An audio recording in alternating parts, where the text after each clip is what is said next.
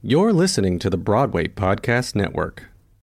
When you need mealtime inspiration, it's worth shopping Kroger, where you'll find over 30,000 mouthwatering choices that excite your inner foodie. And no matter what tasty choice you make, you'll enjoy our everyday low prices, plus extra ways to save, like digital coupons worth over $600 each week. You can also save up to $1 off per gallon at the pump with fuel points. More savings and more inspiring flavors make shopping Kroger worth it every time. Kroger, fresh for everyone. Fuel restrictions apply.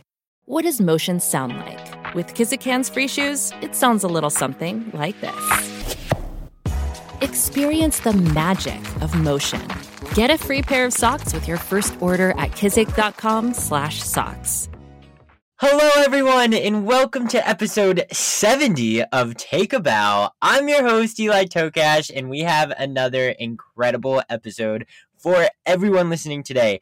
Uh, this episode is actually very exciting for me because we have someone who is making their Broadway debut uh, as soon as the pandemic opens up. And he's been a dear friend of mine for six years now. We did the Finding Neverland tour together, and now he's making his Broadway debut in Doubtfire.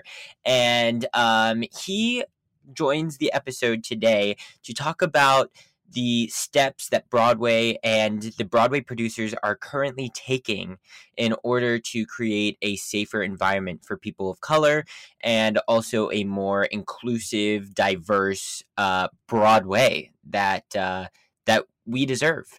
And um, so we have great stories uh, for this week's episode. Um, there's lots to learn. There's lots to talk about, and I was extremely thankful and happy with the stories that uh, Calvin was willing to tell. Um, but before we turn it over to that, let's talk about some Broadway news. Y'all, this past weekend, Broadway had an event called Curtain Up, and I was there all three days. It was Friday through Sunday in Times Square. Everyone was performing on Sunday. It was incredible. I went with Max von Essen. Um, on Friday and Saturday, I was hanging out with uh, the Broadway Podcast Network, uh, as well as Sunday, but I wasn't doing um, too much on Sunday. Uh, but it was it was awesome. It was so much fun, and you just know Broadway's back when they're doing a bunch of events live in Times Square with Broadway stars. Um, got to meet Joe Iconis, Joshua Henry. And on top of that, guess how many shows are on Broadway right now? I'll give you a second so that you can like think about it. There are 10 Broadway shows on Broadway right now. So happy opening to all the new shows that opened on Tuesday. So happy opening to Come From Away, 6, Lackawanna Blues, David Byrne's American Utopia, and Disney's Aladdin. So um, those opened on Tuesday. Some are in previews. Some just went straight into opening. Uh, congratulations to everyone in, on resuming performances. Um, we also have some of the most famous off Broadway shows uh, running right now, such as Little Shop of Horrors, Blue Man Group, Stomp, etc. There's a plenty more, but those are like the big names when you think of off Broadway. Um, and Speaking of all these fun events that's going on, the Broadway Flea Market is next week. October 3rd, Sunday, October 3rd, that is. Uh, the Broadway Flea Market is here, y'all. And the Broadway Flea Market is perhaps one of my favorite um, perhaps one of my favorite events on Broadway because it, it it's just it, it's like another event like this. You know, it really uh, brings Broadway together, both audiences and performers. Um, it, it's just incredible, and I'll be there at the flea market with Broadway Podcast Network, Broadway Star Project, and a couple other vendors doing some things and I'm I'm so excited and I hope to see some of you there. It's going to be amazing. Uh can't wait for that. That's next Sunday, October 3rd. And this week is the Tony Awards. Come on. This Sunday is the Tony Awards. And I'm very excited because, I mean, this Tony Awards, I've heard a lot about it. You know, uh, I've heard that it's been a time to say the least, to figuring this all out. Um, there's a lot of financial issues and everything, but nonetheless, it's the Tony Awards. I'm still looking forward to it. There is a bright spot in the Tonys this year, and that is that it's being hosted by Audra McDonald and Leslie Odom Jr., and that actually marks the first time the award will be hosted by a black person since 2008. That's about 15 years since um, the Tony Awards has been hosted by a person of color, and it's also the first time ever that it's being hosted by a black pair. So we have had pairs host the Tony Awards. That's been a trend as of late. Uh, this is the first time ever that it's going to be hosted by a black uh, pair of hosts. Uh, so it's very exciting. Um, there's lots to look forward to, in my opinion. Um, we'll get some Broadway back in our lives on TV. So that's exciting. Dear Evan Hansen, the movie comes out tomorrow as well. I'm excited. I know it's getting huge backlashes. I've heard it's not good. I've heard that it's unrealistic with these older people playing students. I don't care. I'm excited for it. And I really think that these bad reviews are actually kind of good press for the movie because these bad reviews have actually made me more interested in seeing it. I don't know if that's just me or if that's like anyone else, but because they're eh, they're getting bad reviews, I'm kind of like, oh well, now I have to see it. Now I have to see what they're talking about. Now I have to experience it for myself and form my own opinion around it. So.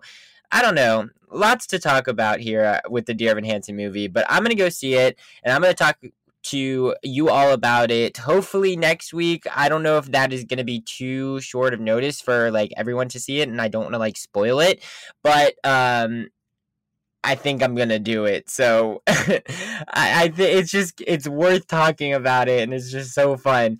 Um, anyways, we'll move on. Stephen Sondheim is writing a brand new musicals. Yes, that's right. Stephen Sondheim is writing a brand new musical. Okay, I'll say it again. Stephen Sondheim. Okay, even at 91 years young, he has announced that he is still up to his antics and he's writing a brand new musical. And uh that I I don't know, like Sondheim, you know, his songs are just so elaborate and so in the best way possible, very difficult, you know? Um just to play, to perform, to act, to do do everything. Um and I it just blows me away that he's still he's still cracking the old rip and uh, I'm excited. I think it's going to be amazing. It, we will hear more about it. Not much has been released on it. There was just rumors around it, and he confirmed it. Uh, so Stephen Sondheim, I mean, that's literally one of the greatest uh, composers of all time. I think that's fair enough to say, right? Um, Stephen Sondheim is perhaps my favorite composer of all time, as well as I'm sure many of you listening. Um, and so yeah I, I think it's going to be great and i'm excited to see company which is his musical on broadway and his the his work that he's done with that to uh, make it different for this revival and how it's being gender bent. I've talked about it a lot. Uh, i think it's just really cool. Uh, stephen sondheim. Yeah that's right. Icon. Um anyways the company of Waitress on Broadway uh, gathered on their stage to um, commemorate a mayoral proclamation declaring Friday, September 17th, Nick Cordero Day. And they named it uh, September 17th because that is his birthday. Um, so they claim they proclaimed it Nick Cordero Day in New York City, and Del Castillo of the NYC Mayor's Office uh, of Media and Entertainment presented the proclamation with Waitress and celebrated on the stage with them uh, just to honor Nick Cordero and his legacy, uh, both on Broadway, what he's done in the community, what he's done for New York, and everything. It's just, I, I it, his story lives on, and uh, I think it's really, really cool to see. Um, and uh, yeah, that was it was really special. It just just to see everything that Waitress has done the past couple weeks in reopening on Broadway for this short amount of time and what they've done to continue his legacy. And uh, I know he's smiling up on all of their shoulders. Uh, so it's really, really cool to see. All right. Well, I've talked enough, and uh, I want to get it over to the interview. So let's do it. Let's talk to Calvin, and we're going to talk about some incredible topics that I'm also going to elaborate on after this ep- uh, after the interview portion. So stick around uh, to hear more and kind of more of what he told me off the record, like afterwards, as we just like dove into conversation and got lost in it. Um, and um, yeah, we're going to talk more about it and I'll elaborate uh, some more on it. So, Calvin Cooper, curtain up.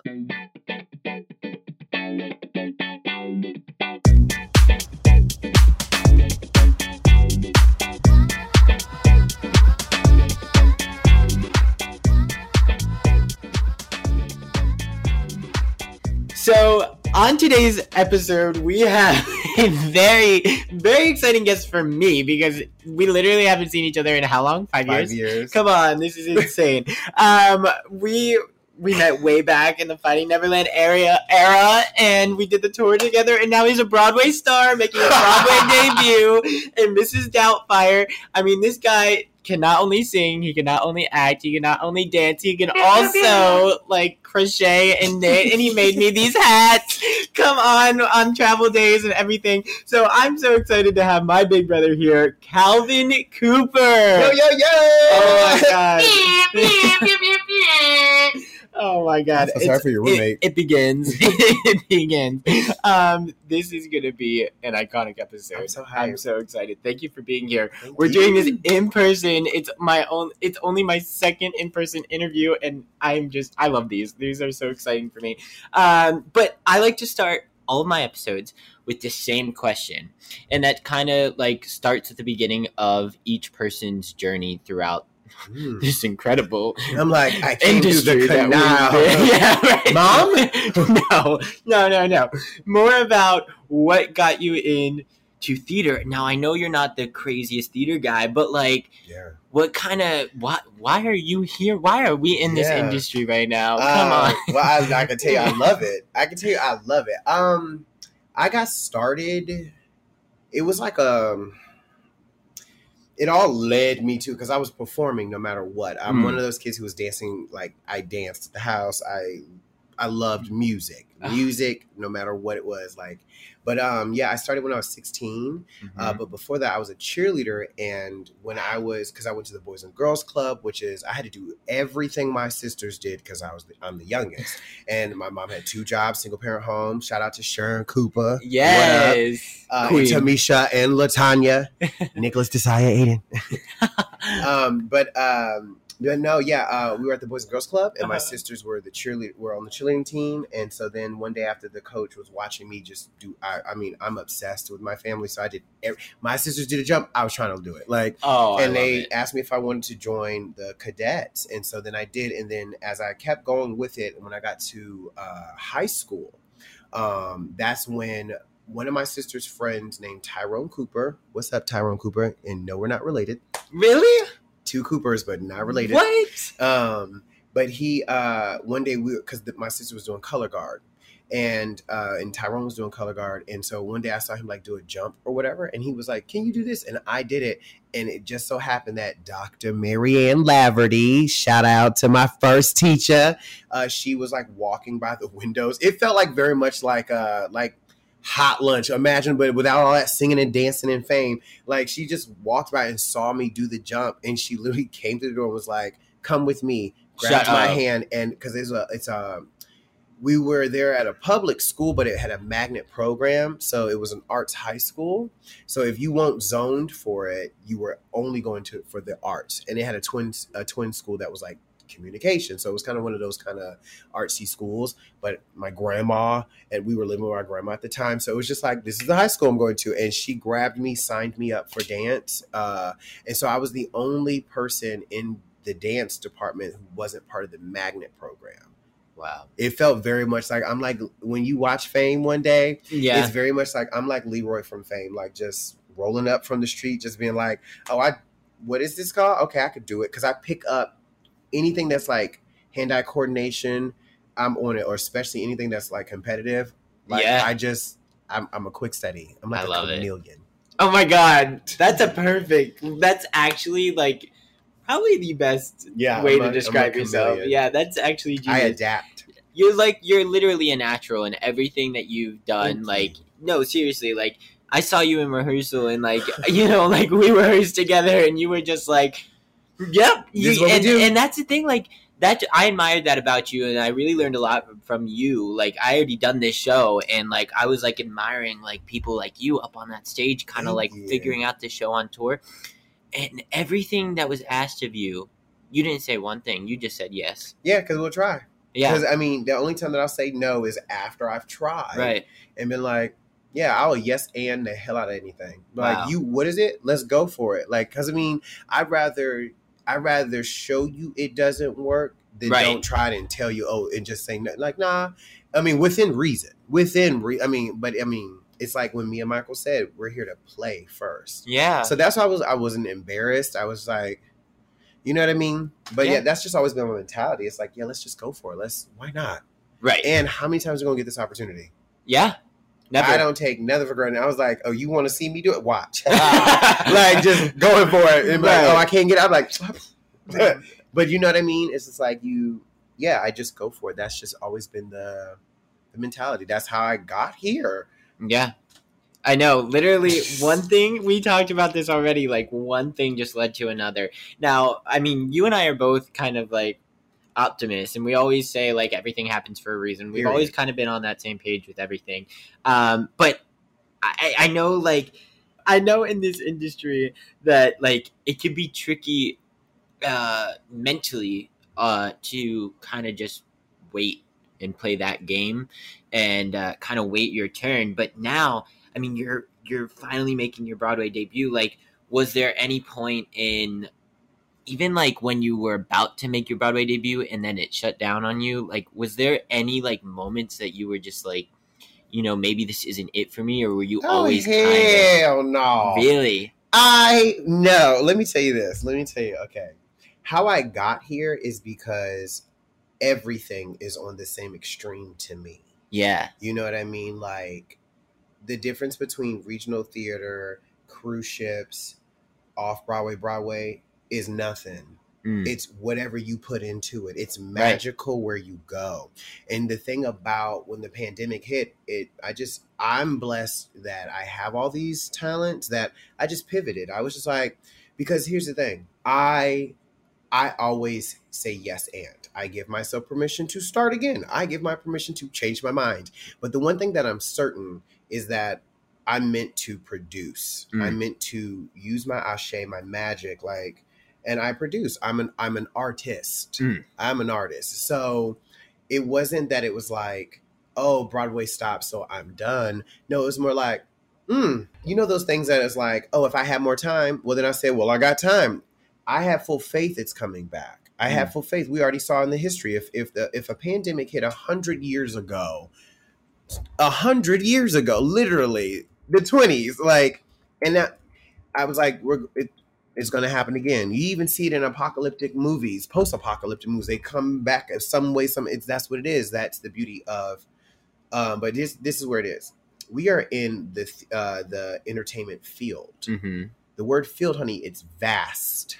So I might not have been performing, but no matter what, I'm in this this theater field that is vast, and I can now explore more because no matter what, be it's like uh, Michaela Coel said in her speech, uh, being visible these days is equated to success. Hmm. Well, I've been successful without being on the Broadway stage. Right.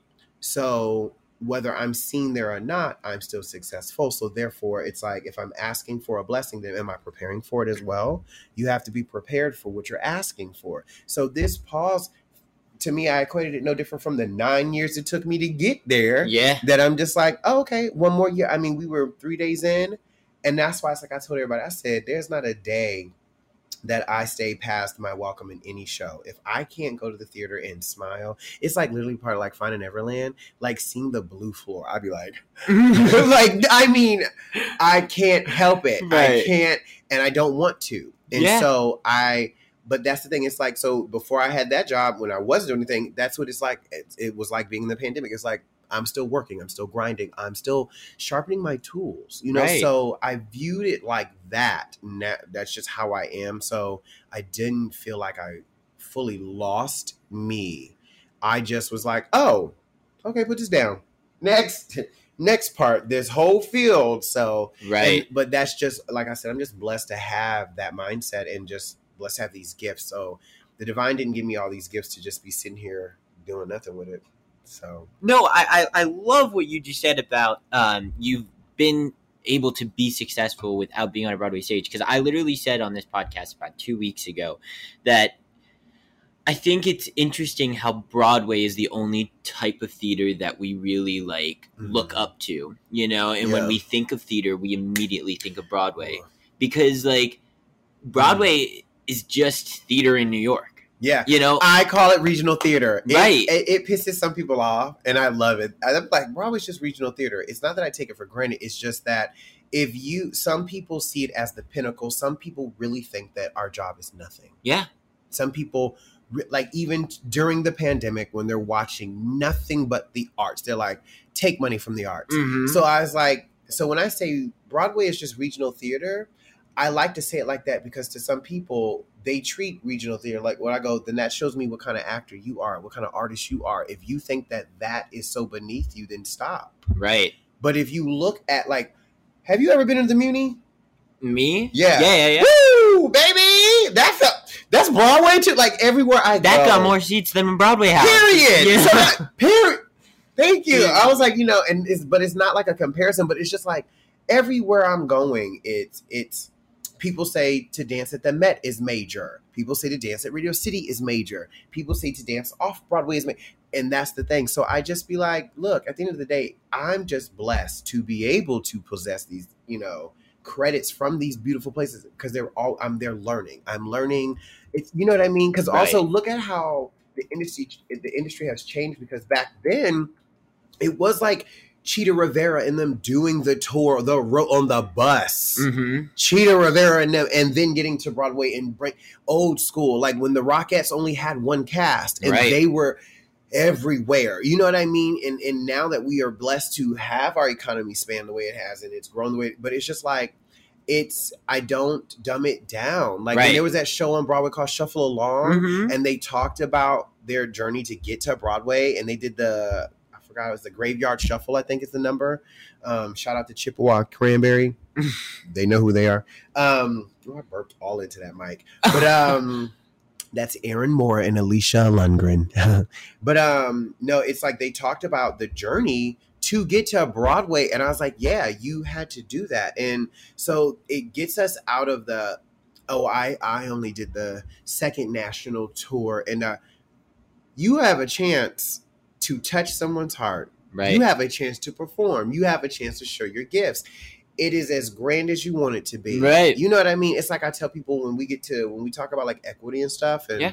and like uh you know coming up in this when you mentioned the game I got through this because I didn't play the game, Mhm. and I purposely didn't. That was my game because I listened to the veterans, to, to the pro fights who were, you know, talking about their journey. And so I learned what not to do, what not to sacrifice because they said it's not worth this. And so I was like, got you. We're not going to do that. And, you know, it's just, I know that my journey's different. So if everyone is sticking to the same type of formula and the odds are not in anyone's favor, then stop it. Right. So it's like that. So yeah, New York just happens to be the region the theater is in. Period. Exactly. You know? No, So- I agree with you 100%.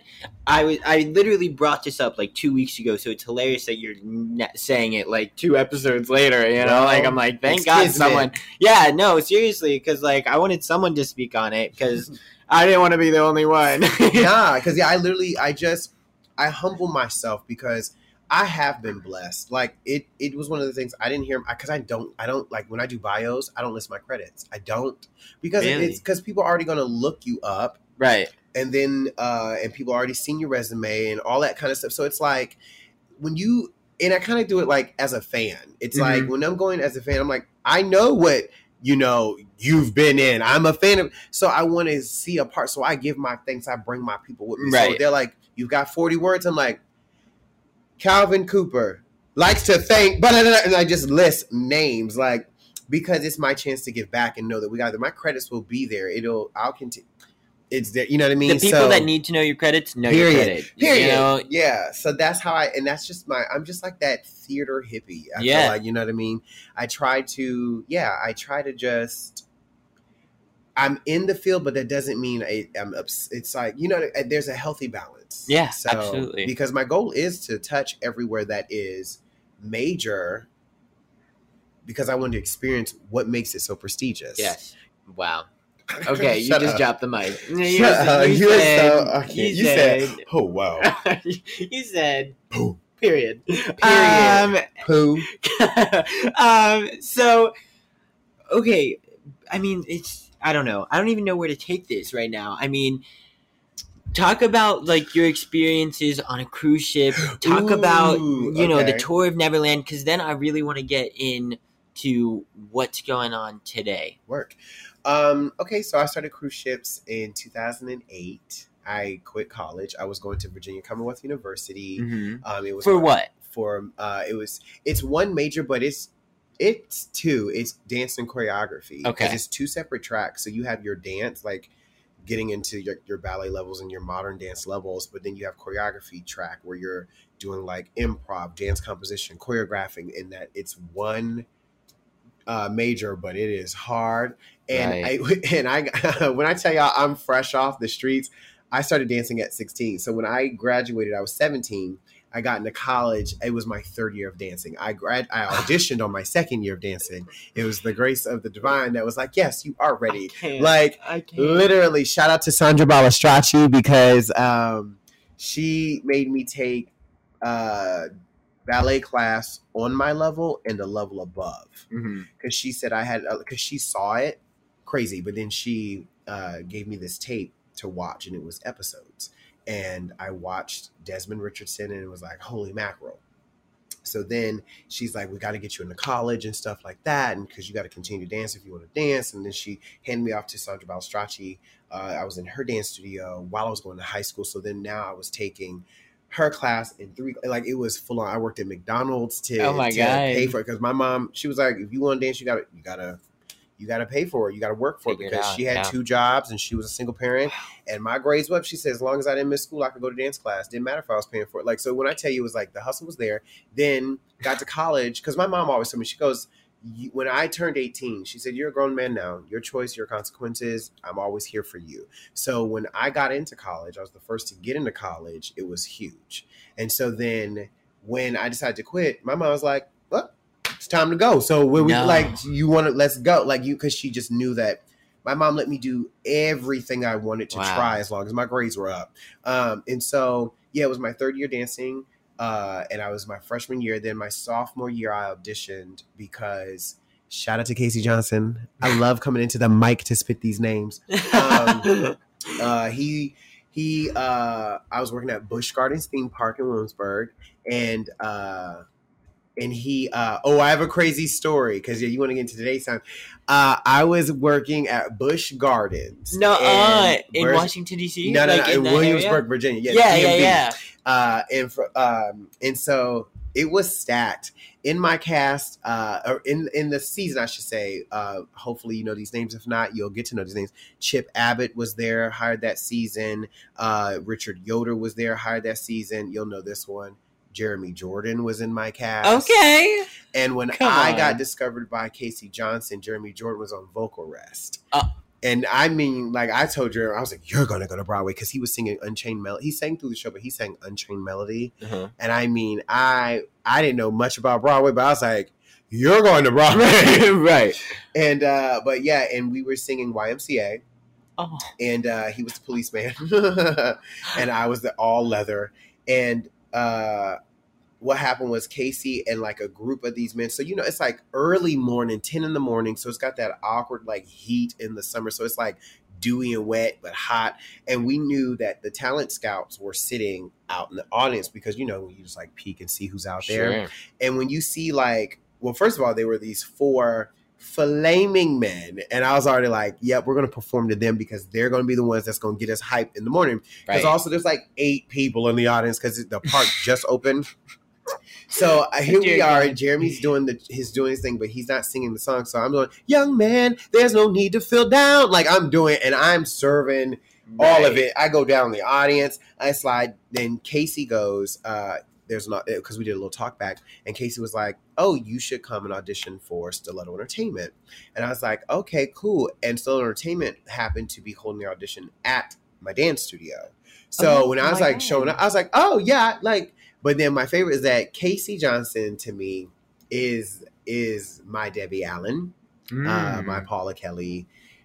like he is everything. Uh, Oh. and uh so I like showed up to the audition. He was like, "Great, you're here." And then he was like, "Did you bring your music?" And I was like, "Music? What for?" And he goes, uh, "Cause you sing." I said, "Nah, I'm just a dancer." He goes, Nuh-uh. "Oh, you're just a dancer? Okay." And he literally walked away from me. So I go in, I just dance. I booked. right. I booked, but I told him I was like, no, no, no. I'm gonna graduate in 2008 from Virginia Commonwealth University.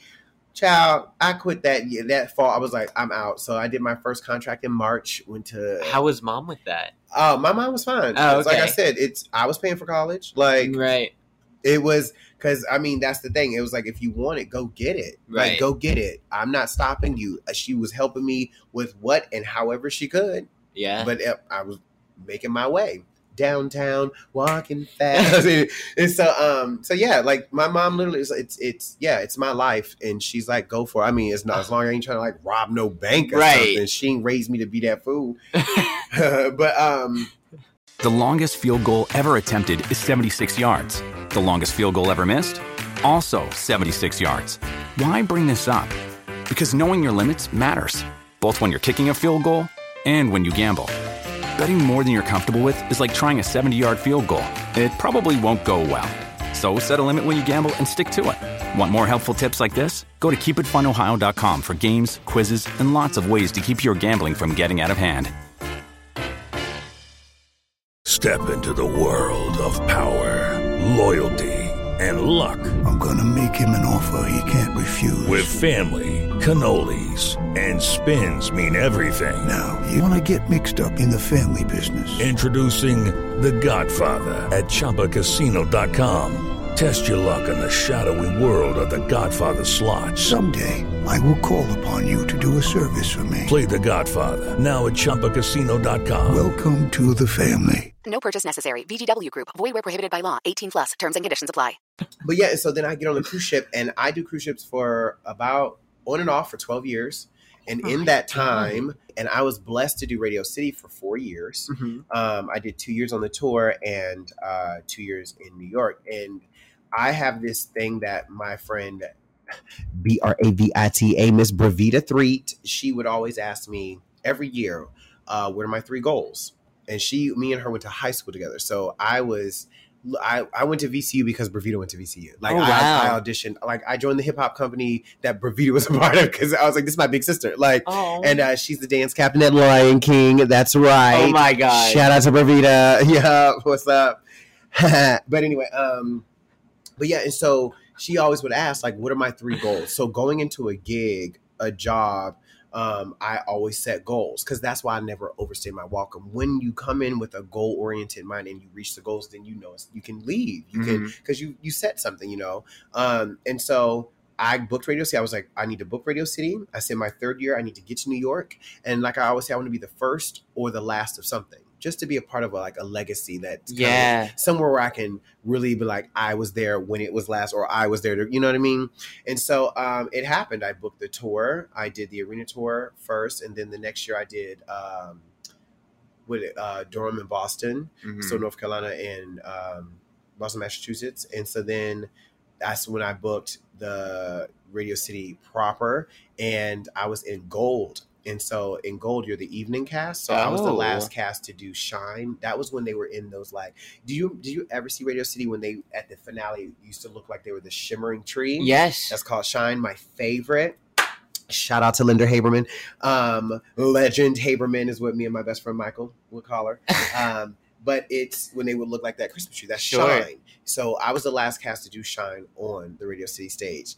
And then um, one of my goals was the blessing to help build this the spring show that ended up getting canceled. Um, but when Linda Haberman called me, it well they they the peoples they invited me to build that with. I was like, yo, my God, handpicked by Linda Haberman. I've made like because as I'm in this business, I just been learning names. Right. Like, you know what I mean? Like I didn't know who Linda was because I'm not a musical theater person. Right. But out of respect when I book the gigs, like, you know, you look up people after I get to know them. I Right. never looked them up before. I go into a room as green as Elphaba. okay? Right. And so That's the I- way to be. because I like them to get to know me. Yeah, because Yeah. I'm like, if if I'm in the room and you're in the room, I'm assuming we're both great. Right. Period. You know. Uh huh. So, um, so then after I got to do the do the the workshop of that spring show because it wasn't going to come out for uh, I think like another year or something. Then I got to build their current finale, which is Snow. I got to I was part of the Blue cast that last my last year, and so we were the first to open that season. So we opened Snow, and it was it was so amazing. So I was like, it's time to go, and I left because then uh, I went to an audition for Kiss Me Kate, and I was Hortensio. So my Oh. first theater gig, I got my equity card. It was like I know it was one of those like nah, like when I tell you, I literally gagged. I ga- like my agency gags. Like I mean, because I was auditioning for things and it just wasn't taking Mhm. at first, but it was because I was barely here. Because like I said, I did cruise ships for twelve years, Right. off. So in between, like imagine like me trying to audition for first it was going cruise ships. I had those stacked. Then it was Radio City, then cruise ship, Radio City, then cruise ship. Then in 2010, Wow. Uh, that's when I booked New York. So I, uh, no, 2010, that's when I moved to New York, excuse me. Um, and I did the season 11 and 12 because I remember I did two years on the on the road. So when I moved to New York, yeah, then that's when I started to audition for because I was like, what's Broadway? Let's Right. go. But meanwhile, I still like heard of certain musicals and stuff, but it still wasn't like Broadway wasn't something I was taught and learned like the way that most of these kids be like Jack Cole and but I'm like what? but um but anyway so yeah I, I get to new york and then it's that uphill battle of i'm still doing cruise ships but then i'm here but then yeah when i booked kiss me kate um and i got hortensio and i looked that up and like that was the first like this is where this is where it started to take off i was like okay do your research now and uh, like learning that kiss me kate was the first musical to win best musical it was the first time it was a category and so I was like, "Oh, that is so cool!" With Brian Stokes Mitchell, you know, Stokes Mitchell, and all that stuff. I was like, "Oh my god!" Like it was one of those. I was like, "Okay." And the late great Marin Mazzie. I was like, "All right," you know. Um, so it's one of those things that I was like, "Okay, we're in here," because that's just how I am. Like I said, I, I start to get somewhere, and then I start to learn. And so then from there, uh, after I do uh, Kiss Me Kate, then I booked the first cast of Cats. Literally, as I booked Kiss Me Kate, the next week I was uh, I got a call that I booked Cats. Wow. And so for the first cast of Cats for Royal Caribbean, Cats was one of the first four musicals I saw um, via DVD or um, or like recording some way somehow. really, Um, like a bootleg. Why was I scared? why cat? bootleg? Uh, Cats. first of all, because it was shown to me by two of my best friends. Um, shout out to Adam Jourdain, Adam Wagner, Adam Jourdain, and Tempest Edwards. Um, Oh my god. Tempest Bell. They were uh they had the DVD and Okay. uh, and they were there. Oh, also Tyrone Cooper was there. I already said his name though. Um, but they showed me this DVD and I just thought it was amazing because also you need to know that in high school when I had um my first gig, I mean my first show was Dracula. It was like a dance version of Dracula. And uh, my best friends will tell you to this day the first time that I put on a full body unitard because the first thing I did was be water. I was water. My very first theater thing.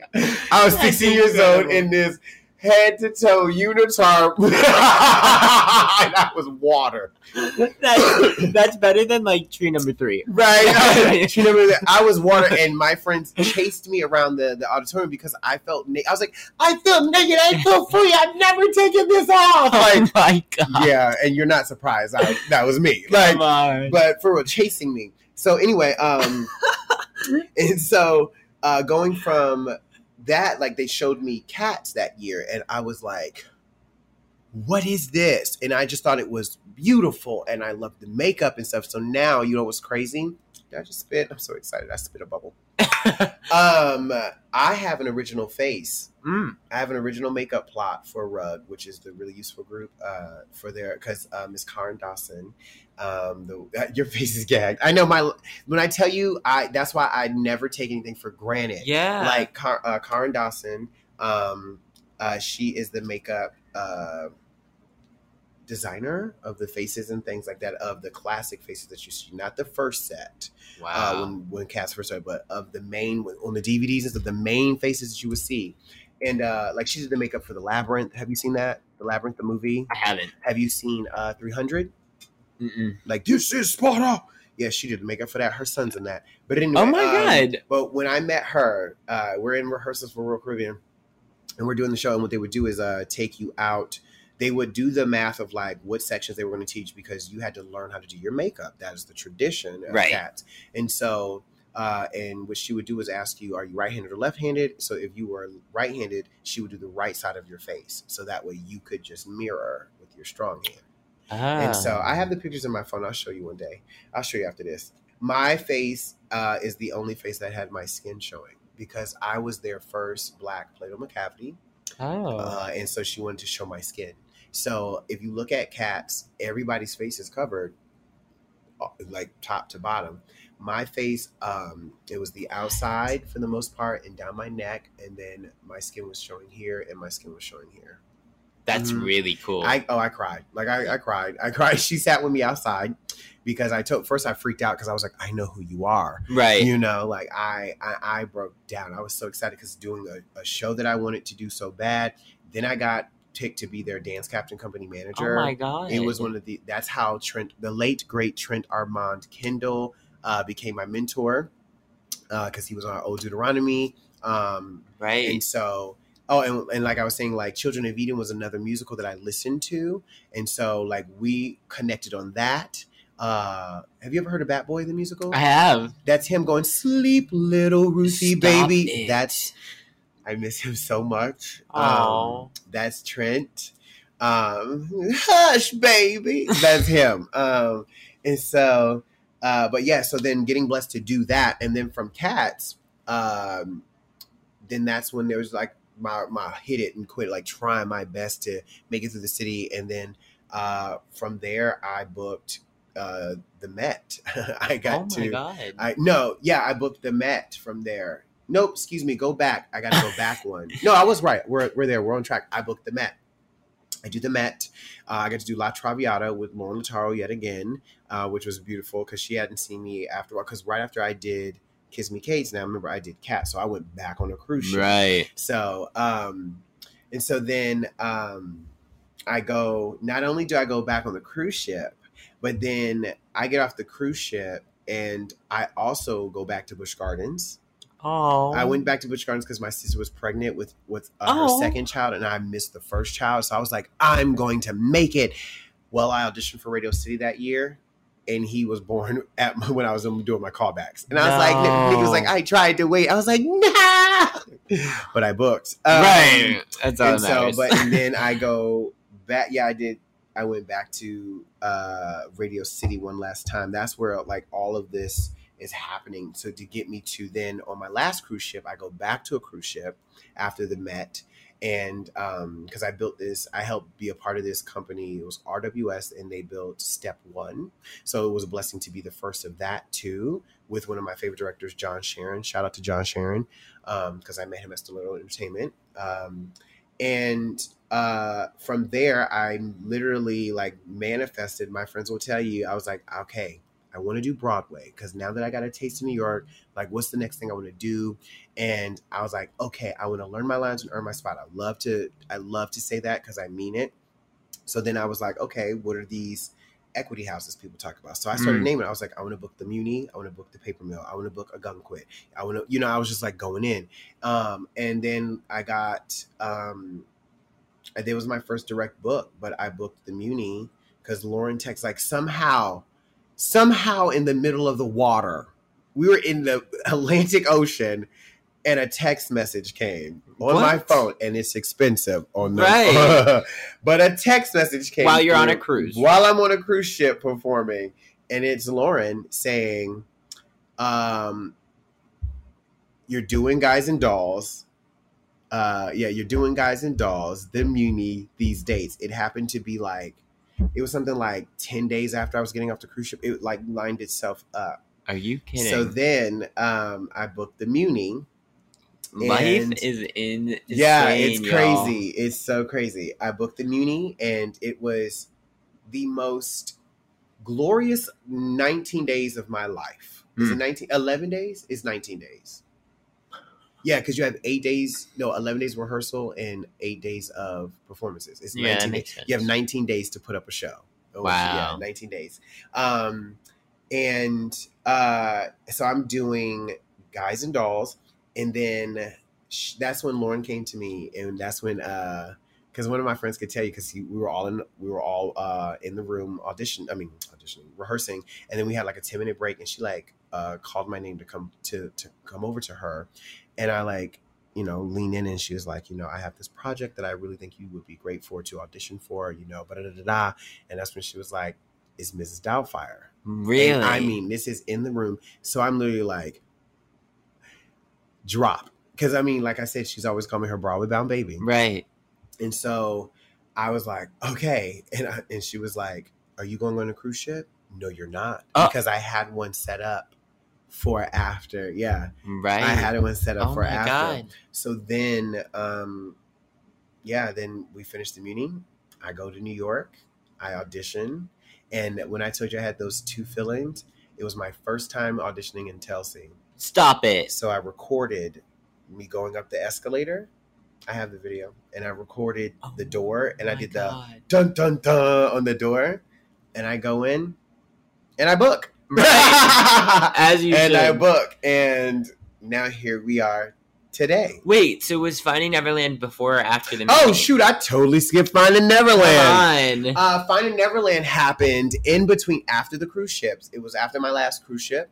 It was 2013. I was working in uh, the in, uh, hospitality doing bars job, bar job. After then, it got to like two years in. It was like yeah, 2015, 2016, 2016 because we did it 2017, 2018. I have no idea. Yeah, I was like I think it was 2016, 2017. So yeah, it was like 2015. I was working in Montauk.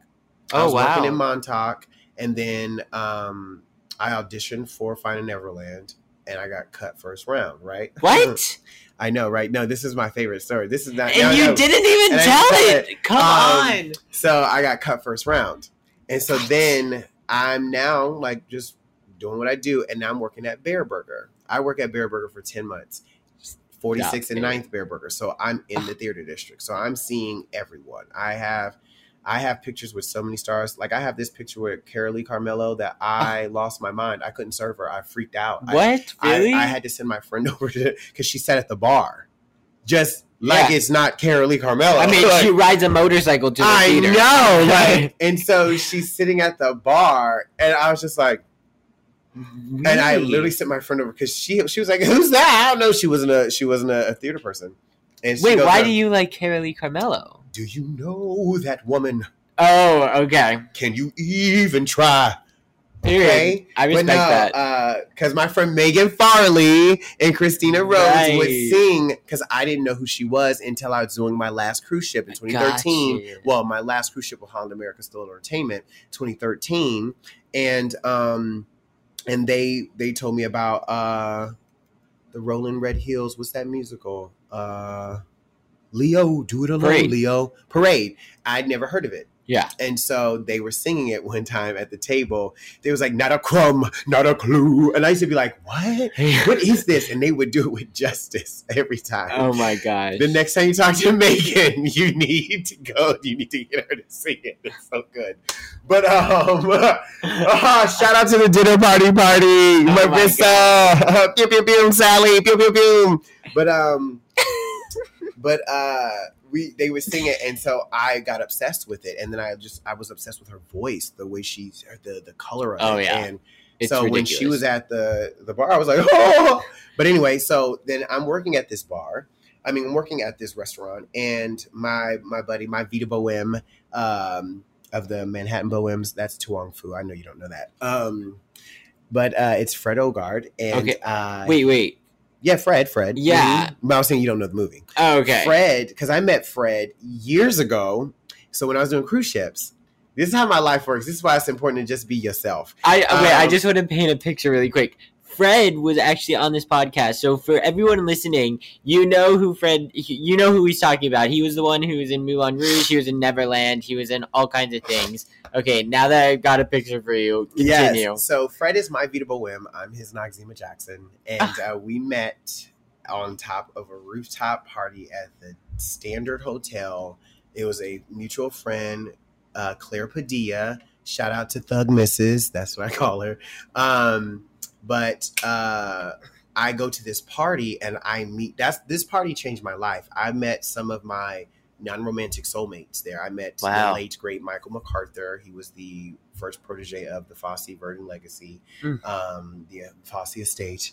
Um, he passed away last year. Um, it's been a year. It's been a year. That's crazy. It's only been a year. Um, but um, but yeah, I meet him. I meet Fred, and Fred saw. I walked by, and Fred goes, "Okay, Noxie," and I went, "Okay, Vida," and that's how we like Nuh-uh. so then now shoot to I'm working at Bareburger and we would, you know, always say, Hey, what's up? Whatever, whatever. Like when he booked Kinky Boots, we were at the same I was like, You got this, sis. You Right. got-" and he booked. Um but uh he comes in and this this is literally kismet. I was downstairs crying because I loved I, I love to work and I love I love I get connected to people. Mhm. Uh you, you see me, you see how I am. yeah. Uh, now imagine me being at a restaurant, singing and dancing just behind, like, "You want a burger?" Okay, like just doing my thing. Right. And I was downstairs quitting, uh, putting in my Oh. two weeks because I didn't get a promotion, thank God. Um, and I was crying because I didn't want to quit that job. And Fred was blowing up my phone. And you know, I was and I looked at it and I like put it down because I'm like, and I can't believe that I'm gonna put in my two weeks and I'm like going in. And then I like come upstairs and my eyes are as red as the as this microphone. I was about to say something inappropriate, child. but um, and when I tell you we are like, if I, you need to watch To Wong Foo. Thanks for everything, Julie Newmar. You Uh-huh. will watch it. Um, and I come upstairs, and he was like, "Calvin, why don't you? Oh my God, Noxie, because he sees my face." And I was like, "Vida, I just put in my two weeks. Like, I can't do this anymore." And he was like, "Do you want to go on tour?" Oh. That's and he was like, "Why don't you check your phone?" And I was like, and then my friend Liz, shout out to Liz, Liz Marie, she was like, "His shift is covered," and I auditioned uh the next day at, Again? like, at uh the next day at like 10 30 that morning and uh and i just remember fred being like don't mess this up. And i went i won't. He goes and that's why you're in the room. And so we and it's me and another person. It's, it's just me and two people one girl and one other guy. And it was some of the most like intense but scary but fun. Because i mean they it, everyone treated us with respect but it was just i was like oh like one of us is getting a job. Like right. okay my first time auditioning for like this like tour and just being like oh wow because also i didn't really know that first national tours were kind of like a thing. So excuse me. And so yeah i was just like oh my god i could book this and then i booked and that's how i got into finding neverland uh because fred led me into it by going come back come and I was like, Unbelievable. yeah and he was like here we are and that's that's like that's my journey. So then uh, if you go back in order i do finding neverland get done with finding neverland i do that's when i The start Muni. doing i do the muni then we get into step Doubtfire. one to doubtfire yeah and here we are today. here we are today And here we are today. Oh my god. that was like the longest saga but now you know my entire life I know. I feel like connected now. I'm I'm like I more connected. Yeah, yeah, yeah, it's great. yeah yeah, great. yeah i'm like it's great. So today, today, today we're we're here. We're You're a. Broadway star. You're making Up your Broadway coming. debut, uh-huh, as you should. Um, and so okay, correct me. Is it Mrs. Doubtfire or is it Doubtfire? it's mrs doubtfire It's Mrs. Doubtfire. I, I use yeah, I usually say Doubtfire just because yeah, we don't. It's like you know, it's like being familiar. like with her. Right. You know what I mean? So we're not like Mrs. Doubtfire, Mrs. Doubtfire, Doubtfire, Doubtfire. Yeah, But I feel the like there show was is Mrs. Doubtfire. okay. I I didn't know. Like I feel like there was like a weird point in the pandemic where that was like a huge Oh, like yeah, thing. no, No, it's just like it's because it's just it's one of those things. It since it is a name, it's Right. like you know you just call people By, I feel like that's what it is because in a way it's also like kind of symbolic. Like we're familiar with the movie, we're Right. familiar with Robin Williams playing the character. We're so it's Doubtfire. Doubtfire. Yeah, Okay, amazing. Um, and you just started rehearsal this week day two on Monday. today. This is day two.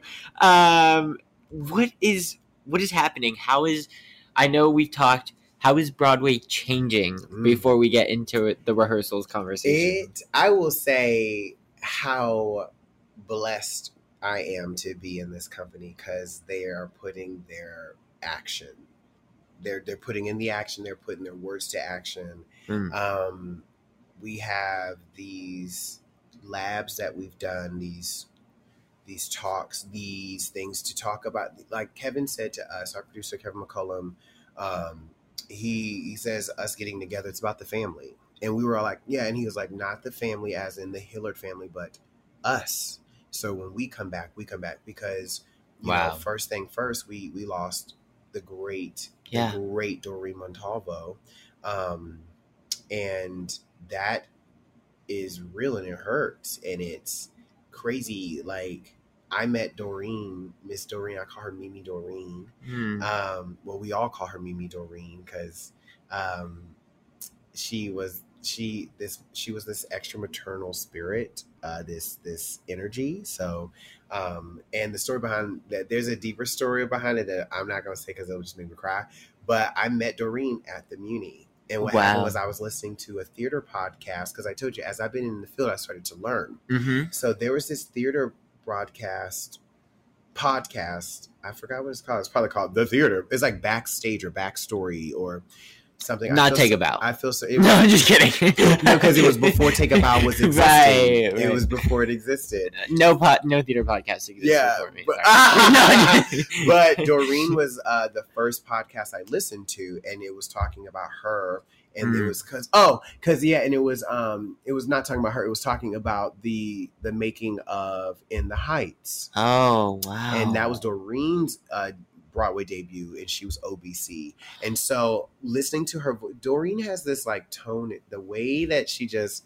The tone of her voice, like it was so soothing, and uh, so then when I booked the Muni, and I see her name on the list, I go over to her and I was like, I am such a fan of you. You're like your story because her story. You need. I'm gonna make sure you get the invitation, the, the the podcast information, Mhm. so you can hear the story. You can listen to her talk about it. Um, but what was great is that um, I, me and her, like we synced up. Now, out of those 19 days, she was there for a week because she had to leave because now, as y'all see now, she was in in the Heights, and then she, I think, I want to say she also was in West Side Story right. um, but she had to go film. And Wow. so me and her connect, and I, and I was like, one day we're gonna work together again.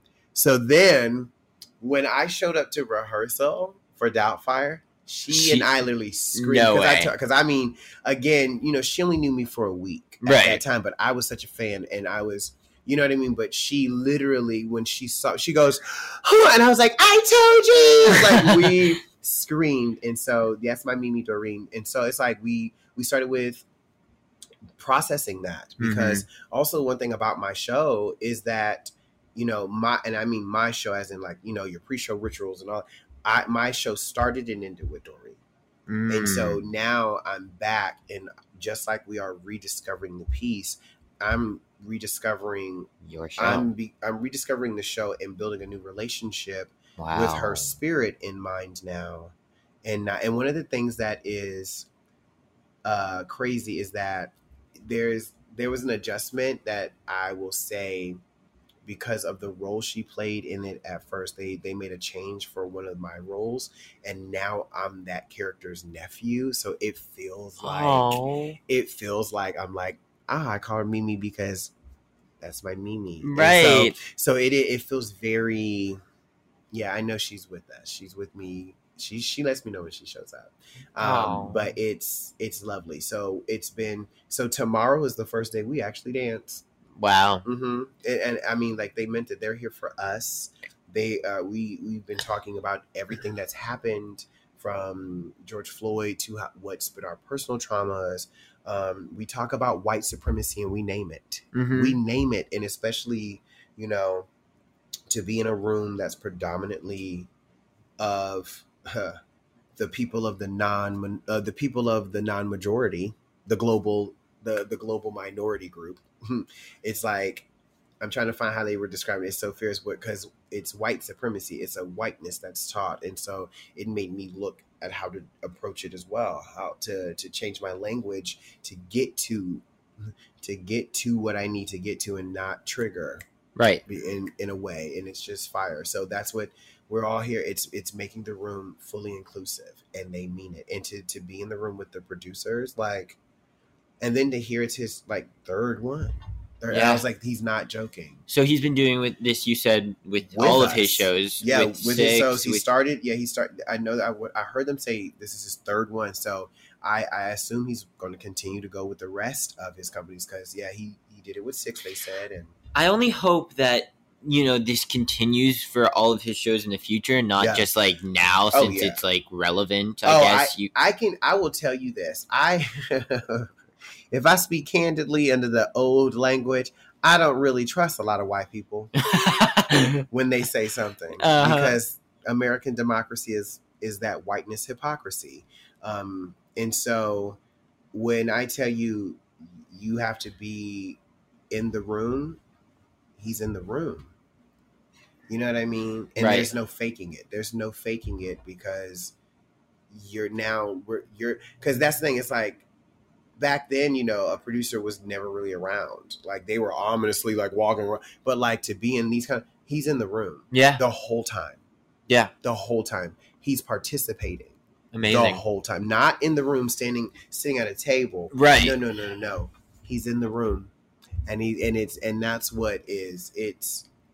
And and the thing about it too is that we're responsible too.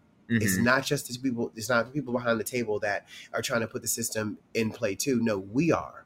Right. We're also responsible. So now we are all doing the work. Wow. Good for you guys. Yeah. First of all, like, good sign. Good sign for Broadway, right?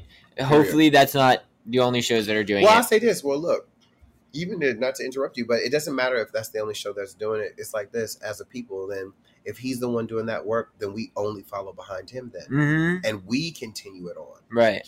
We put our, our time and effort there, and then we continue to build new. So Yes. that's what this is all about. Because I mean, again, uh, before you even say like too much about it's us, it it literally is us. Power to the people. It Mhm. literally is us. We vote the next people, and so like, we go and put our money in these shows. We do that.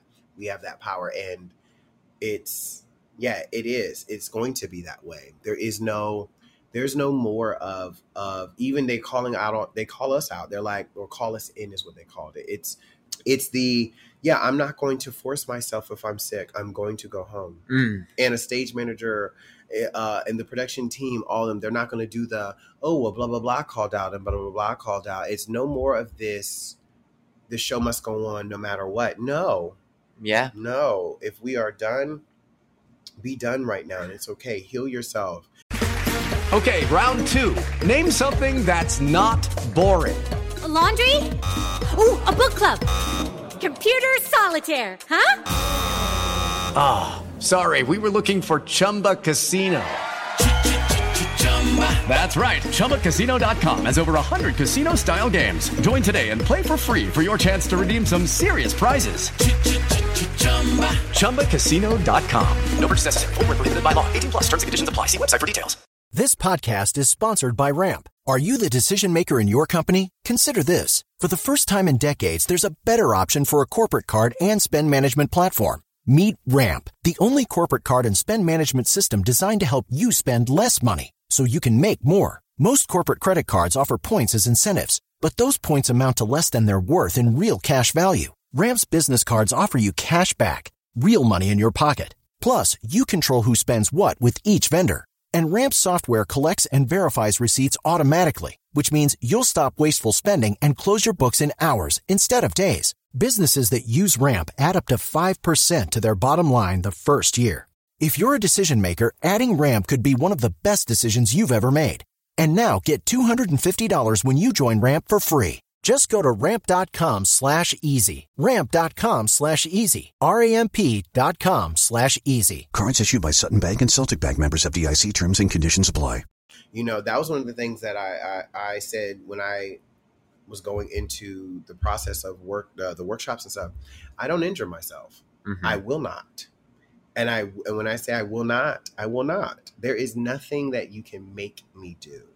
Mm-hmm. That's the other thing about how I am as a person. And I don't go in there like, oh, you can't make no no no no. It's just I go, woo, that looks unsafe. Will you try that? No. Mm. And I don't fear I'm going to lose. I'm I'm already in the system, the new Right. system. We have to be it in order for us to actually achieve it. We're not waiting. You don't wait. No, the time is now. And so that's what that means. With him in the room, that's what that is. And you know what I mean? Like for the first time, I actually know my producers and them names. Right. You know, usually I'd be like, who? Who is this walking backstage and everybody like, oh, do you know I don't know who that is? Right. Does he know who I am?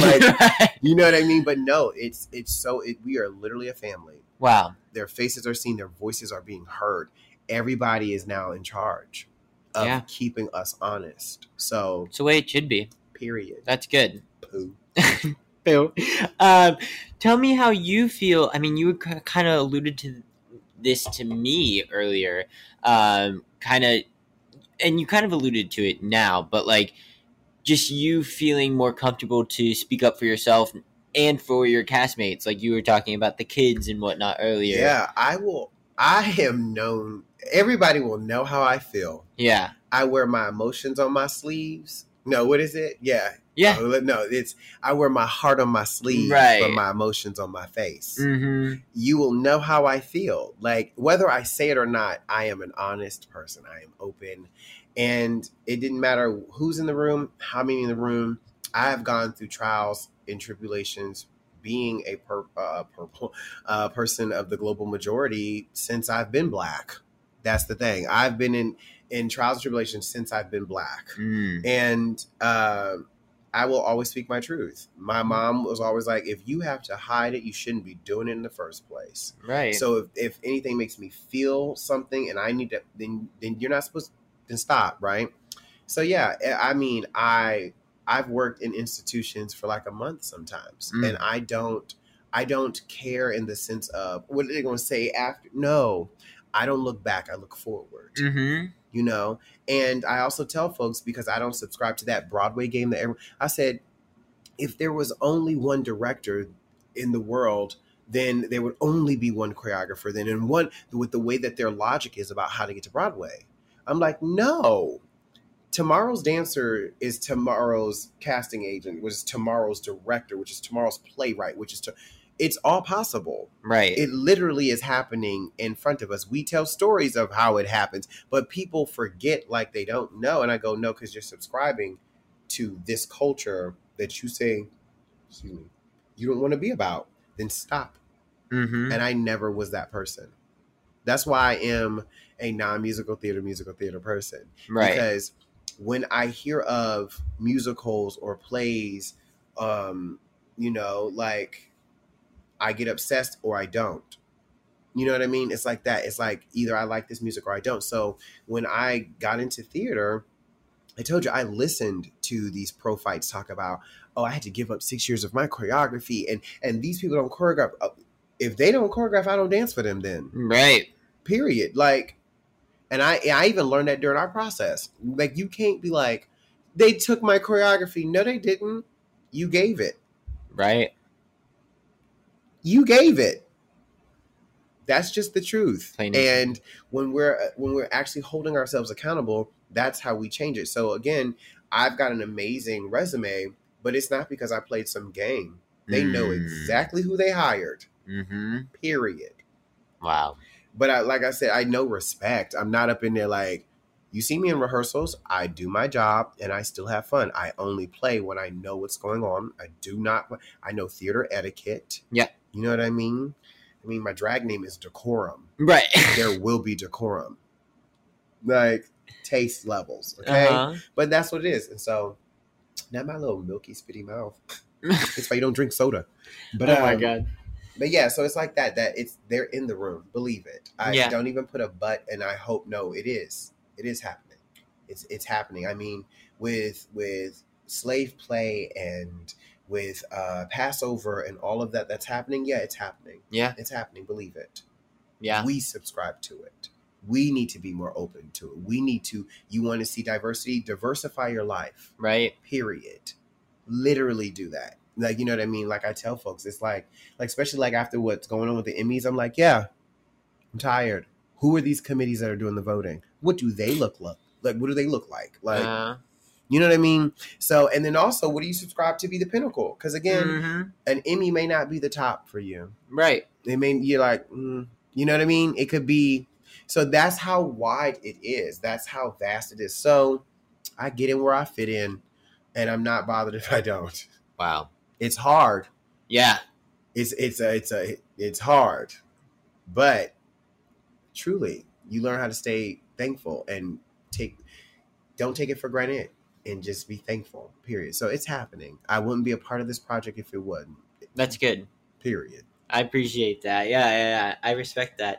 And it's cool, like, you know, I don't know, like there's always been this like thing in on Broadway where it's just like the producers have power and it's like you coming out here like and talking about no, like we're the ones that have the power. Like We have the power. that we share power, but we definitely have the power. Because Yeah. it's like this. This is what I tell people. I don't need a job. right. I don't. And I never go in going, I need this job. No, I had a job before this one. I'll have one after this one. I have faith in my talent. Mm-hmm. Now, I tell students when I teach, here's how power comes into play. First, the people put up, you know, the the money for a show. They get a playwright, they get all that. So they got this power. They hold auditions.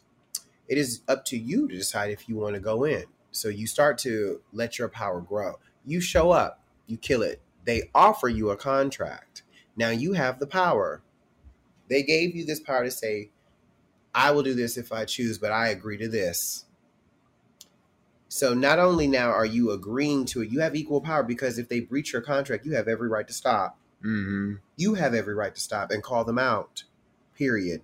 I do not show up if I don't have a contract. I don't work. Right. I'm so tired of listening to the old way and how many people be like, and I did a show. That's you, child. No, not me. Right. Uh, that's not me because I'm not going to let that be the precedent. I'm not going to set that standard. I'm not. No, I will go up to a rehearsal and start signing that contract. Then we start. Rehe- yep, good. That that contract better be there by lunch. Mhm. Otherwise, I won't be coming back. Like, because I want security. I earned it. I deserve it. Y'all are a part of the same union, or you came where you know what I mean. It's like we are the we are in control. Then when you Right. think of that, so it's like that. Yeah, like when you sign that contract, now you're both agreeing Right. because they can't have the vision without you. Mm-hmm. They can't have the vision without you. Now, that's yes, everyone's replaceable, duh. But it's more like that. It's like They picked you for a they reason. picked me for a reason. So I don't come in with doubt. I come in with a growth mindset and I'm excited for it. But I also understand that we share things. They can't tell a story the way I can tell a story. We need each other. Yeah. Period. Period. I love it. And way to hold them accountable. Because And way to hold myself accountable. Right. Yeah. Period. Um this is so good. I, I'm obsessed with this. Um so Self tapes available. sounds right. Um life coach, come on. um but okay, what was the okay, obviously we literally just came out of an 18 month like just waiting Mm. period. Did you know that you were going to be coming back to the show the whole time. the whole time? The whole time. You knew, or you kind of manifested No, it? we knew. You knew. Yeah, we had that security from from Kevin. Oh wow. He because like even even though we didn't we necessarily didn't know like the full logistics of everything, but he said when we're back, I want all of you back. Mm. if you choose to come back. Because what has happened, it happened to us. It's not because of us. Mm-hmm. So when I tell you, I listened to what they said. I was like, work. My producer said it. But then also we had our uh, Zoom that uh, Miss Jenn Gambatese would host and stuff. Uh, it was like every three weeks and or third Friday. It was something like that. It was it was so great. It was like every third Friday or something. Um, but it, we had like we were always in correspondence, so there was never doubt. Even There with the producers and everyone. There was never doubt. Wow. hmm That's awesome It- that you guys was would do so- that. That's how come I was telling a lot of people during the pandemic. They're like, "We're so sorry." I was like, "Do you see me sad?" Right. I was like, "Oh no, no, oh no, no, no! I'm happy, baby." But I also had three days in that show. You can't take them back. Three shows. I was like, Haha. so even if we didn't come back, I'm like, guess who did it? Me. It's still on the resume. Period. in previews. Like, Right. But no, that's just my mentality of what is success. Right. You say what success is to you.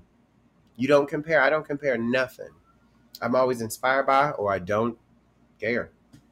So it's hard, is but it's a true practice. It's for real though. Because I mean, what are we competing for? Nothing.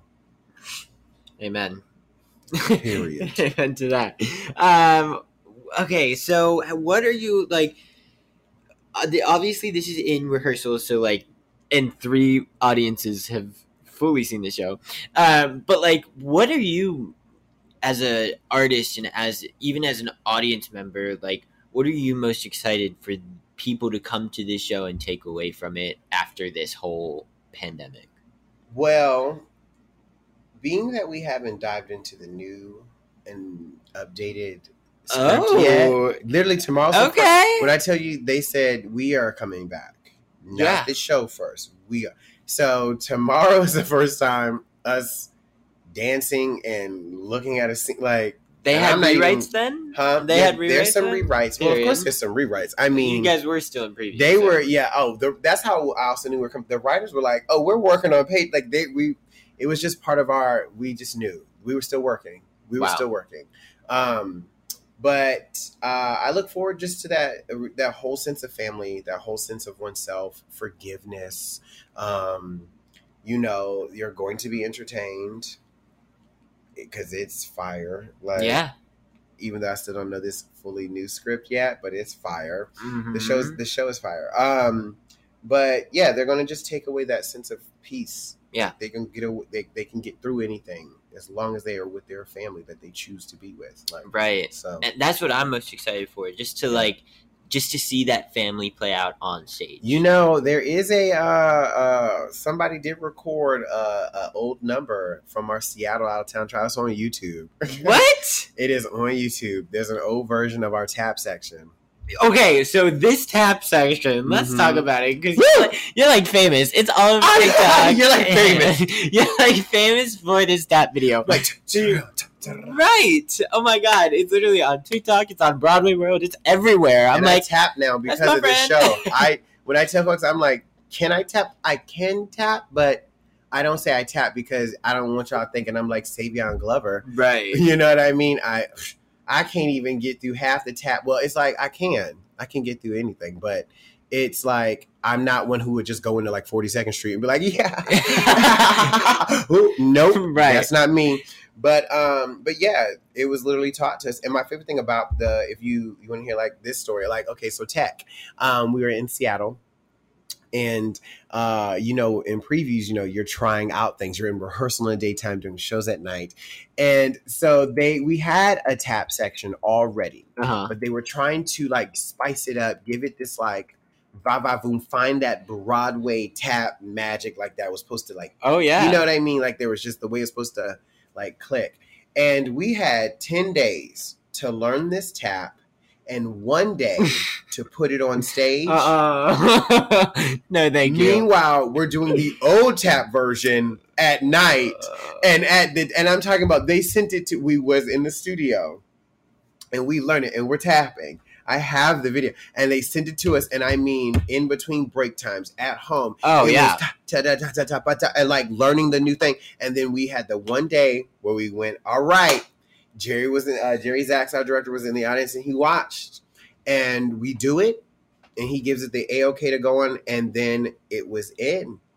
But literally, we had one day to take it, and when I tell you, I lived for that because I was like, "This is Broadway magic. Yes. This is what they're talking about." I was like, "Ha, we're gonna do it." I was like, "I tap now on Broadway." Like, right. I literally, yeah. So it's like my friend Justin Prescott, one of the original Oh members. my god, yes. Uh, he's he's not in our show anymore. Uh, he's moved forward because he's bomb. um, but uh, yeah, he. I remember he would tap and do videos for me. Like he would break it down. I would record his feet because it was coming fast. Like, Wow. mhm. but it was still also supportive. Like everybody was like, "Yeah, we got this." Like That's awesome. everybody was like, "Let's get it." And when I'm telling you, yeah, we were on stage, and I was like, "Oh shoot!" like. You know, oh my god! But you can look it up on YouTube. It's Yeah. called Easy Peasy. Um, so you, I know. you I see, original. you and I see Erica Mansfield like Erica! front, front row, and I'm like, come on, I this love is everything. so much. Oh my god, she's the best. She I literally is. love her. Uh, yeah, I need to have her on too because she's Yes! literally been in like everything. Period. Literally, I think she'll it's like- probably get the Gypsy Robe for your guys' show too. Probably like. Mhm. Oh no, the legacy. The, oh yes, excuse me, Yes, the it's o- legacy robe. It's okay. That's the thing. It's, that's what we talk I about. It's, like, it's okay to make a mistake. Right. It's okay, and it's okay to correct it. It's okay to learn. Like, because that's what we we need to stop doing the shaming. Because Yes. when your intention, I always tell folks, you, I can hear intention. Come on, If your intention is not meant to disrespect, then good. Like, but we have to also do the work on ourselves, so that way I'm not like, oh, you said no. It's more like I was like, oh, legacy robe. right? You know, it's the legacy robe. You got my back. Period. Yeah, come on. This is a family, a company. We got My dream other. is to wear that robe one day. right. Literally, when I found out what it was, I was like, Chita Rivera and all of them. I want to be like them. And I was like, there's a what? Now named the Legacy Robe. I was like, what is it? Like when I tell you, I started to learn. Like I was like, I want to be a part of this. Uh, it's so it's such a beautiful like field to be in. Yeah, Watch me frolic. I love it. There's so many great like gems of Period. Broadway that There- like people don't even like realize. Yeah, but when you find them, like a precious gem, it's worth it. Yes. Mhm. Come on, Kelly. Come That's on. just because I'm as high as a kite. I feel like I'm in a therapy session right now. Like, Welcome. I'm just like looking at life in a whole new way. I'm here for it. new I'm here for it. Well, it's good. You know, it's like I said, it's if we want to change the system, we got to change our mindset. Mm-hmm. We got to change our mindset. We can't go into a new system with old mind mindsets, processes, old systems, old habits. You want a new result, you need a new equation. Right. And half the time it's us. We are the ones first. Oh, Stop sure. waiting on someone else. Do it. Mm-hmm. That's what it is. So, mhm. it sounds simple because that's how simple it can be if people will mind their business and do what they're supposed to be just doing. Like, just be it. Be that. Yes. Be it. So, welcome to the fold. Yes. Thank you. I'll Oh, see you on Broadway next year. I know. I wish. I feel like I'm part of the Mrs. Doubtfire family now. Like I feel like I've sat in on the EID. What is it? called? EI Uh, EDI Lab. EDI Equity Mhm. Diversion Inclusion. Is think- that right? I Lab? think that's what that is. Don't get me lying. I need to look it up because I want to say it could be that, but I'm also high. So, no, after, like, look, when I tell you after all of that, I, it's, I was like, I need something that's going to help relax my body. It was one of the hardest things because I don't take, you said you were crying all day. yeah, crying all day. Like, the, the, like, they literally made the space a place for healing. Mm-hmm. They literally did it. They and they mean it, and it's past today. It's past. It's what we're bringing into the room. Period. And so I Mm. was like, oh. so yeah, it's great. I just been crying, just releasing, getting healed, in places I didn't think think I needed. Yeah. Mm-hmm. We all need a nice little cry every once in a while too. Period. So. What a nice little cry. Watch them coming home videos from the army stuff. I'm Oh, like, what? I'd be feeling so good after. Wait, you do that on purpose just yeah, to if, cry? Whenever, if I ever need my soul to cry, if I because if you ever start to feel, because sometimes I just like I'll be like I feel emotionally congested. I feel like I'm like, dang, when Wow. is the last time I cried? I feel like my body needs to cry because sometimes I'll just be walking around being like, I'm not sad, but I just feel the energy is sad. I need a release, Mhm. and so I might as well cry. Happy. That's another thing we got to change. Like that whole like mindset around like crying is such a negative, and it's like, oh, what's wrong? Like, Yeah. oh, why are you crying? Like that's not good. You should smile. Like, Ugh. uh, Not uh like cry, let it out. yeah, that's healthy. You Let know, Yeah. like there are so many stereotypes and like Right? terrible like mindsets. Okay, wow. I'm really feeling this therapy session right now. um, yeah, because it's real. You know, Mm-hmm. it's real. It is so real. I mean, it's all part of the hustle. Like, it's I'm not hustling in this kind of game. I'm hustling to just authentically be me. Yeah. and, and to to be in spaces I feel welcomed, and to always be a welcoming space. I know I'm not for everybody, and I know everybody ain't for me, but I'm just Right. honest, and then I don't I don't BS myself. I love when I say I don't waste my time. People say that people say that sentence and don't hear it. I don't waste my time. right. Period. Yeah. And I think that's a perfect way to end the night. I mean, yeah. I mean, it was pretty good. I mean, just everything that you said. I mean, just to recap, uh, this is a this is a lot. You know, you talked about your whole life story, which was like major respect. Okay, like anyone, but it's real because like, and it's relatable because like in this industry, it's just like you just got to keep grinding, Period. and it doesn't stop. Yeah. And so you are the living well, version. I say this: it the grind doesn't stop, but how you just have to pay attention to how much time you're putting in the grind. Uh-huh. It's okay to sit down. right? It's okay to rest because if you are, I call it selfishly selfless. You need to know your boundary before you can go and give to somebody else. Go and give into an institution. Go and give into your job and your craft. You have to know what you have to do that work to find your boundary, and it can change. It changes often Mm. you know but that's the thing so yeah like that grind works but what game are you playing i always tell people i play games i win Yeah. that's it and so you pay attention you listen and and then you make your moves from there it's like i got this song called the hustle that's gonna come out. Yes. yeah because i rap now. Check me out one day. I ain't even gonna try to put a date out yet because i'm working on it though but it's a song called the hustle and it's just about just what it is. It's it is what it is. And you subscribe to what you choose to subscribe to subscribe to so if you don't like it unsubscribe. Right. that's your power.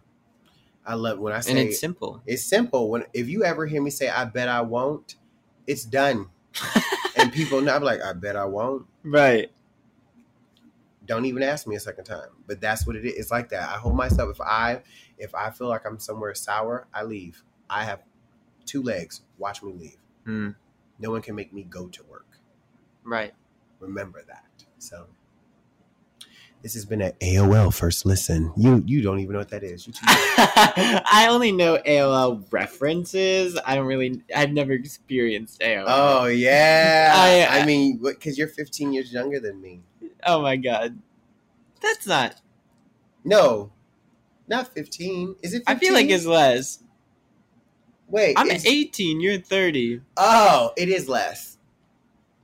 I'm not 30. It is more. I'm 35. You said. Wait. I really? met you when Wait, I was you look 30. so good. Thank you. It's because I smoke weed, drink water, and mind my business. Period. I don't. Period. okay. Um, but no. Uh, yeah, I'm 35. Oh my I just God. turned 35. My birthday is July 24th, so I turned it over the summer. Love that for you. Thank um, you. and you're a Broadway star, so like things are working. Things are working out. You know, 35 Broadway star, um, doing all the things, just like being the nicest person, getting rewarded in every way that he should. Thank you. No, thank you, and thank you for doing this today. Thank you for allowing to, to talk to. Uh, thank you for talking to me and everyone else who is listening and kind of telling them and giving them an inside scoop of what's going on and how the future of Broadway is going to progress in the way it needs to be uh, moving forward. And you set that example. You not only with what's going on at Doubtfire, but also with what you've said and what you've said that needs to change. This makes me further. feel so like I'm like, oh, okay, thank you, but okay. I know. Oh Like, do you even realize what you've said today? Like, literally, this is everything. It's life. It's just life. It is it's- life. It's just life. I and mean, isn't it incredible how powerful it can be? period Some Yeah. people use dark magic. I use I use light magic. Uh uh There's no need.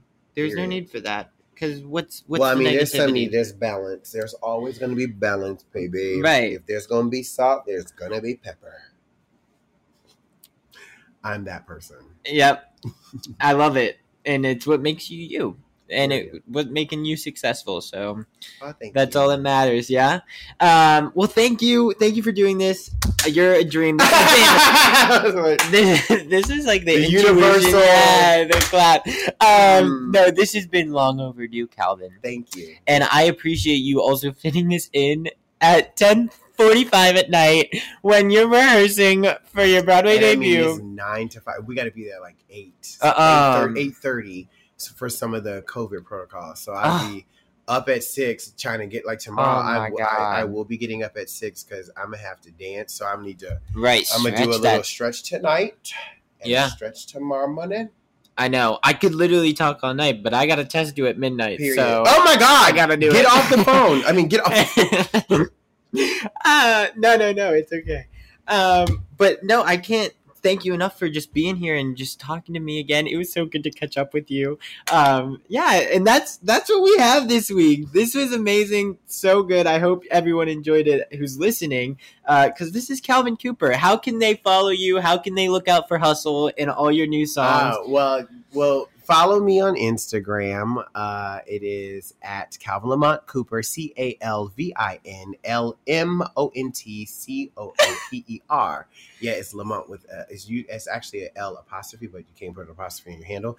Um, you can find me on Facebook, Calvin Lamont Cooper. um, you can find me on Snapchat, Calvin Cooper. You can find me on Twitter, Scooby Cooper. Scooby Cooper. I love it. So, but yeah, y'all can find me and then follow my Instagram and you will see all my handles on on my main page because I also do drag. There's the, we can talk about that another day, but you follow me, you'll get all my stuff. All right. Well, thank you so much. Thank you. You're the best.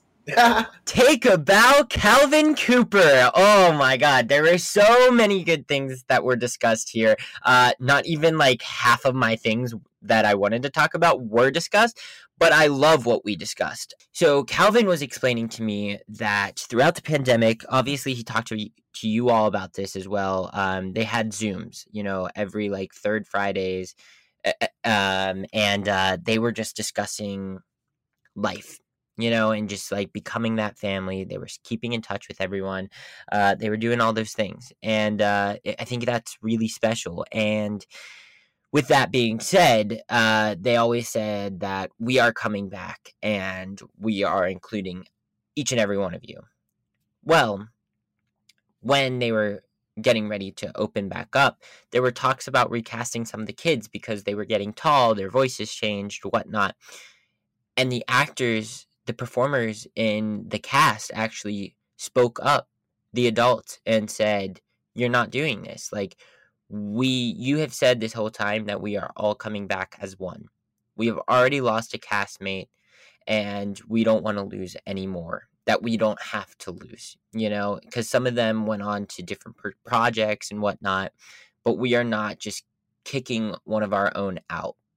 And I, and- and they they listened, they and they were heard, and um, and now they are returning all the kids, and I just think that that that that's really special, and I think that that's something that uh, everyone should um, learn from as and like he mentioned the actors do have a power too. You know it's not just the producers and it's not just uh, the directors and whatnot but you are the one putting in the work. You are the one going out there night after night performing and laying it all out there for one another and for every audiences that's and for every audience that steps foot into that theater um, so I thought it was really, really special what he was saying um, to me, even on the side, but also while he was talking on the record. Um, it was just so special. And he was talking about um, a, a bunch of other situations that uh, they just all feel connected and as if they have a voice and they are willing to speak up because they know they will be heard. And if they're not heard, they will they uh, expect uh, a explanation and they are just hearing each other out. And I think that that's really important to have that relationship with your theaters. Because, like he said, you know, there are productions where it's like, I don't even know who my producer is, and I've never met my producer before and whatnot. So, it's really really cool to see to hear and see that uh, Kevin McCollum shout out to him and everything that he's doing with all of his shows right now on Broadway. Um, I just think it's really special. So I think it's something that we can all learn from. Not only continue what he is doing, but we can also expand on what he's doing and do it even better and to a further extent. And I think that uh, this is just the start. And I think that it's just going to get better from here in creating a better Broadway for everyone involved because if the actors are happy the audience is going to see it and they're going to be happy and they're going to be leaving the show enjoying it even more than they already did. Um, and of course, it's just going to create a healthier environment for uh, the directors and the producers and everything like that. And it's also going to be creating those conversations and not like conversations as in like oh when we say those conversations were like a deep conversation about like political stances and whatnot and race and ethnic groups and whatever. No, it's communication, period. You know, it's something that communication is the key to all relationships and it's the key to success and it's the key to a lot of things. And if you can't have a conversation, then it's just not going to be successful and it's not going to be special and it's not going to be what everyone else wants it to be. Um, so I just think it's really special what's happening um, right now at, over at Doubtfire. And I can't thank Calvin enough for taking his time out of his schedule. Um, you know he's doing nine to six rehearsals right now uh it's his third it's his fourth day today as you guys are listening to it um so I really, really thank Calvin for doing this, and I, I think that the timing is perfect just to to have those conversations and to bring to light what is happening uh, at all of these uh, shows right now as they look back because before it was just like oh on broadway time is money and we cannot waste any time. But yet they're they were two days into rehearsal and they didn't do anything but sit and have conversations and sit and have these diversity and inclusion meetings. Um, so it's just very, very, very cool um, and very, very special what they're doing over at Doubtfire. And I'm so excited for Calvin to be doing what he's doing because, like I said, like I love too what he what he mentioned. Um, because I was gonna say that you know he deserves to be on Broadway and everything, but this also raised the the thing that I mentioned a couple weeks ago and saying, you know, Broadway is essentially a regional theater. It's just glamorized by the media because these larger corporations have these relationships with the media and these lar- larger corporations that are um, in New York are helping out Broadway and they are the ones producing it. So Broadway is able to have more money. And so like I said, sure, the shows may be different as far as they have some incredible, incredible sets um, and incredible costumes and everything like that. But the talent, it's all the same. All of these people start in regional theaters, you know? And so um, I just think it's really special. And, uh, but Broadway, of course, is Broadway, and it's going to be continued to be glamorized because of how uh, the budget is, and uh, as actors, we appreciate Broadway as because the budget is what it is, and so they're getting paid a little more to be on Broadway instead of a regional theater and whatnot. Um, but all in all, I'm very excited for him to be in Doubtfire. I'm very excited for him to be performing in a regional theater in New York, as he would put it. Um, so very exciting stuff for him. And uh, yeah, I, I hope that you. I don't know. I kind of I kind of was quiet there at the end, and I didn't have that enthusiasm that I've been having. Um, but I think it was cause for those serious conversations. So um, I think it needed to be. This episode was really. Um, healthy for me and healthy for uh, I think a lot of people listening to it going into this new Broadway that we are all witnessing uh, at the moment. And uh, I just look forward to seeing all of these shows and seeing how closer and comfortable and healthier everyone is. Um, I just think it's really special. So thank you, Calvin, for sharing your stories with everyone, and thank you for sharing the stories that you've shared with me um, and keeping me in the loop with all kinds of different things. And hopefully, I'll be able to share soon enough. Um, but it's it's really cool, and I really think it made for a great episode. So thank you again, Calvin, and thank you everyone at home listening to this right now. Um, yeah, I just think uh, this was an episode that we needed to happen, and I think it's a great way to kick off our next series of Broadway and our next series of guests because they are going to be. It's going to be a fun ride, and it's going to be a good uh, group of guests here coming up. So I'm very excited for it, and uh, yeah, I hope to see you all next week with uh, our next guest. So uh, thank you everyone for listening again, and have a great week. For this episode's curtain call, I would like to recognize a few people who also deserve to take a bow. This podcast would not be possible without the help from Dori Berinstein, Brittany Bigelow, Katie Rosen, Alan Seales, and the team at the Broadway Podcast Network. Next in line to take a bow is Tessie Tokash, who edits the audio and all the visuals for this podcast. A special thanks to patrons Brian Thompson, Pat McNamara, the listeners at PCC, as well as all of the other patrons for their continued support. If you're interested in becoming a patron, go to patreon.com slash TAB. And if you enjoyed this week's episode, don't forget to subscribe on the platform that you're currently listening to this on.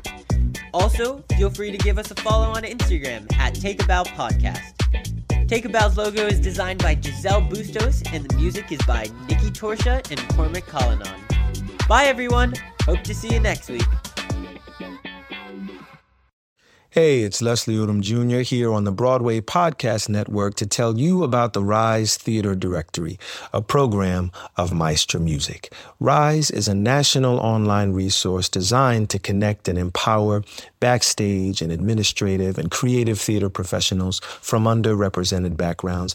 If you work or aspire to work in the theater community, this can help you find your next project. And if you hire theater professionals, search the Rise Theater Directory to find your next team. Create your profile now and get more information by visiting risetheatre.org. That's theater with an R E R I S E T H E A T R E dot org because only together we rise. Lucky Land Casino asking people what's the weirdest place you've gotten lucky? Lucky? In line at the deli, I guess? Aha, in my dentist's office. More than once, actually. Do I have to say? Yes, you do. In the car before my kids' PTA meeting. Really? Yes. Excuse me, what's the weirdest place you've gotten lucky? I never win and tell. Well, there you have it. You can get lucky anywhere playing at LuckyLandSlots.com. Play for free right now. Are you feeling lucky? No purchase necessary. Void where prohibited by law. 18 plus. Terms and conditions apply. See website for details.